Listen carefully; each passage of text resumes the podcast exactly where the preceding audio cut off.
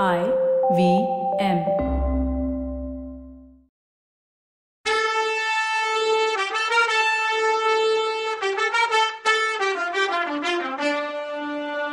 வணக்கங்க. நான் கவிதா பேசுறேன். வெல்கம் டு கதை பாட்காஸ்டின் பொன்னியின் செல்வன் இது எபிசோட் நம்பர் நூத்தி நாலு ஆதித்தன் தாத்தா நான் அப்பா அம்மாவை கேட்காம என் கல்யாணம் பத்தி ஒரு முடிவும் எடுக்க மாட்டேன். உங்க வம்சத்துல கூட ரெண்டு பொண்ணுங்க இன்னும் கல்யாணம் ஆகாம இருக்காங்க இல்ல அப்படின்னு கேட்டான். அதுக்கு மலையமான் ஆதித்தா நான் அதை பத்தி யோசிக்கவே இல்லை. என் மூத்த பையனோட பொண்ணுங்க ரெண்டு பேர் கல்யாண வயசுல இருக்காங்க தான். ஆனா அவங்கள உன் கழுத்துல கட்டுற எண்ணம் எனக்கு கொஞ்சம் கூட இல்லை. ஏற்கனவே உங்க அம்மாவை சக்கரவர்த்திக்கு கொடுத்து இருக்க சிற்றரசர்களோட பொறாமையெல்லாம் சம்பாரிச்சிருக்கேன். இதுல இது வேறயா? அதுக்கு பதிலா சம்போரையர் மகளையே நீ கல்யாணம் பண்ணிக்கோ. அது எனக்கு சந்தோஷம்தான். எனக்கு வயசாயிட்டே இருக்கு. என் உடம்பு தளர்ந்துடுச்சு. என் மனசு எல்லா நேரமும் ஒரு நிலையில இல்ல. மறுபடியும் நான் உன்னை பாப்பேனா இல்ல இதுதான் நான் உன்னை பாக்குறது கடைசி தடவையோன்னு கூட சில நேரம் தோணுது. இனிமே என்னால ஆகக்கூடியது உனக்கு ஒண்ணுமே இல்ல. உனக்கு புதுசா ஃப்ரெண்ட்ஸ் கொஞ்சம் பேர் வேணும். அவங்க உன் விஷயத்துல அக்கறை எடுத்துக்கிறவங்களா இருக்கணும். அதனால நீ சம்புரையர் வீட்ல சம்பந்தம் பண்ணிக்கிட்டாலும் எனக்கு சந்தோஷந்தான்னாரு அதுக்கு கரிகாலன் தாத்தா உங்க சந்தோஷத்துக்காக கூட நான் அதை பண்ண முடியாது. நான் அங்க கெஸ்டா போறது இந்த மாதிரி ரீசனுக்காக எல்லாம் இல்ல. நீங்க நிம்மதியா இருங்கன்னா அப்படின்னா கரிகாலா நீ எதுக்காக அங்க போற? என்கிட்ட உண்மைய சொல்லக்கூடாதா?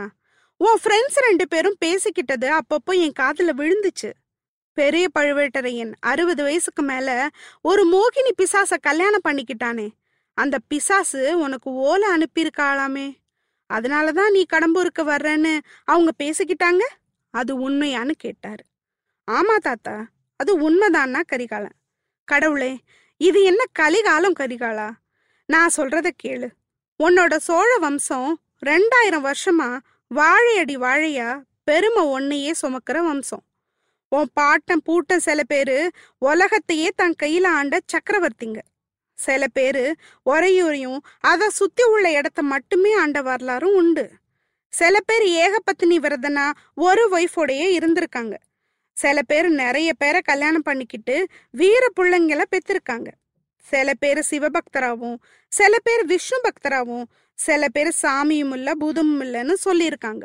ஆனா அவங்கள யாருமே நடத்தையில கெட்டவங்களா இருந்ததே இல்ல. பிறன்மனை விழைந்ததே இல்ல. அதாவது அடுத்தவன் ஒய்ஃப ஏறெடுத்தும் பார்த்ததில்ல. கரிகாலா கன்னி பொண்ணுங்களா இருந்தா நீ எத்தனை பேரை வேணாலும் கல்யாணம் பண்ணிக்கோ. பராந்தக சக்கரவர்த்திக்கு ஏழு ஒய்ஃப் இருந்தாங்க. அதே மாதிரி நீயும் பண்ணிக்கோ. ஆனா பெரிய பழுவேட்டரையின் பொண்டாட்டியா இருக்கவளெல்லாம் கண்ணெடுத்து கூட பார்க்காதேன்னாரு. ரைட் அட்வைஸ் இந்த மாதிரி அட்வைஸ் வேற யார் இவனுக்கு கொடுக்க முடியும் இவரை தவிர? பூனைக்கு மணிக்கட்டணுமே யாராவது? அதுக்கு கரிகாலன் மன்னிக்கணும் தாத்தா. அந்த மாதிரி தப்பு ஒன்றும் நான் செய்யவே மாட்டேன். சோழ வம்சத்துக்கும் மலையமான் வம்சத்துக்கும் என்னால ஒரு கெட்ட பேரும் வராதுன்னா.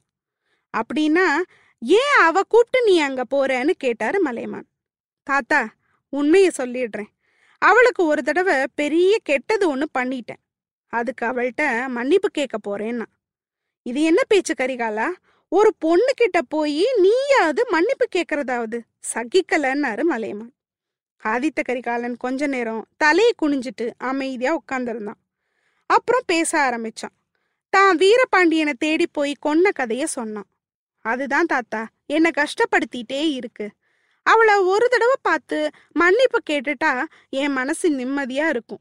அவளும் நடந்ததெல்லாம் மறந்துடுவா. நாட்டுல குழப்பம் வரக்கூடாதுங்கிறதுல அவளே கவனம் எடுத்து பண்றா. அதுக்கு தானே என்ன கூப்பிட்டுருக்கா இதை சீக்கிரமா முடிச்சிட்டு திரும்பிடுவேன். அதுக்கப்புறம் என் தம்பியை தேடி கண்டுபிடிச்சு கூட்டிட்டு வருவேன்னா கரிகாலன். மலையமான் இதெல்லாம் கேட்டுட்டு ஒரு பெருமூச்சு விட்டார். இது வரைக்கும் புரியாம மர்மமாவே இருந்த சில விஷயங்கள் எனக்கு புரியுற மாதிரி இருக்கு கரிகாலா. ஒன்று மட்டும் உண்மை. விதிய யாராலையும் ஜெயிக்க முடியாதுன்னாரு. தாத்தாவும் பேரனும் இங்க இப்படி பேசிட்டு இருக்க இந்த நேரத்துல நம்ம தலையும் வந்தியத்தேவனும் ஒரு வேலை பண்ணிட்டு இருந்தாங்க. அவங்க இப்போ கொள்ளிடத்து வடகரையில இருக்க திருக்கானாட்டு முள்ளூர்னு ஒரு ஊர்ல இருக்காங்க. அந்த காலத்துல கொள்ளிடம் கூட தென்காவிரி மாதிரியே புண்ணிய நதி தான். துலா மாசத்துல தினமும் காணாட்டு முள்ளூர் சிவபெருமான் ரிஷபாரூடரா எழுந்தருளி பக்தர்களுக்கு காட்சி தர்றது வழக்கம். மதிய நேரம் எப்பவும் உற்சவம் தான். பக்கத்து கிராமங்கள்ல இருந்து பக்தர்கள் நிரம்பி வழிவாங்க. அந்த ஊர்ல இருக்க விஷ்ணு கோயில் சின்னதா இருந்தாலும் அவரும் கருட வாகனத்துல வெளியில வருவாரு. இப்படி கூடி நிக்கிற மக்கள் கூட்டத்துல தான் நம்ம ஆளுங்க ரெண்டு பேரும் இருந்தாங்க. நாவல் மரக்கிளைய மண்ணுல நட்டு வச்சுக்கிட்டு நாவலோ நாவல்னு கூவிட்டு இருந்தாங்க ஆழ்வார்க்கடியான். இங்க சிவபக்தர்கள் அதிகமா இருக்க கூட்டத்துல வைஷ்ணவம் தான் பெருசுன்னு பட்டிமன்றம் வைக்கிறதுக்காக தான் இவன் இப்படி பண்றான். சைவர் சாக்தர் அத்வைதிகள் காபாலிகர்கள் காளாமுகர்கள் புத்தர்கள் சமணர்கள் யாரு வேணும்னாலும் வரலாம். அவங்க இதுல ஜெயிச்சா அவங்கள என் தோள் மேல தூக்கி வச்சுக்கிட்டு ஊரை சுத்தி ஊர்வலம் வருவேன். நான் ஜெயிச்சா உங்க இடுப்பு துணி தவிர எல்லாத்தையும் கொடுத்துட்டு போகணும். இதுதான் கண்டிஷன்னா பிதாமகன் சூர்யாவை விட மோசமா இருக்கான்ல? இது போங்கு. இவன் கிட்ட பேசி யாராவது ஜெயிக்க முடியுமா? நம்பி முன்னாடி ருத்ராட்ச மாலையும் மகர கண்டியும் கமண்டலமும் குண்டலங்களும் பட்டு பீதாம்பரங்களும் பொற்காசுகளும் குவிஞ்சு கிடந்துச்சு.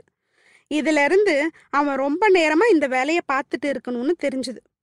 அவனுக்கு பக்கத்துல இருக்க மரம் ஒண்ணுல சாஞ்சிட்டு வல்லவன் உருவன கத்தியோடு நின்றுட்டு இருந்தான். அவன்கிட்ட இடுப்பு துணி ஒன்னும் கத்தியும் மட்டும்தான் இருந்துச்சு. அவன் நின்ன போசே நம்பிக்கிட்ட யாராவது மிரட்ட பார்த்தா இவன் கத்திய காட்டுறதுக்கு தான்னு தெரிஞ்சுது. அந்த சமயத்துல கூட்டமா சைவர்கள் வந்தாங்க. அவங்க கிட்ட ஜாக்கிரத நியாயமா வாதாடலாம். யாராவது அத்துமீறி இந்த வைஷ்ணவன் மேல கை வச்சா இந்த கத்தி தான் பேசும்னு கத்திய சுத்தி சுத்தி காட்டினான். கோவத்தோட வந்த சைவர்கள் கத்திய பார்த்ததும் பம்மி அமைதியா ஆயிட்டாங்க. அதுல ஒருத்தர் ஓய் வைஷ்ணவரே எங்களை இன்னைக்கு ஜெயிச்சிடலாம். திருநாரையூருக்கு போ.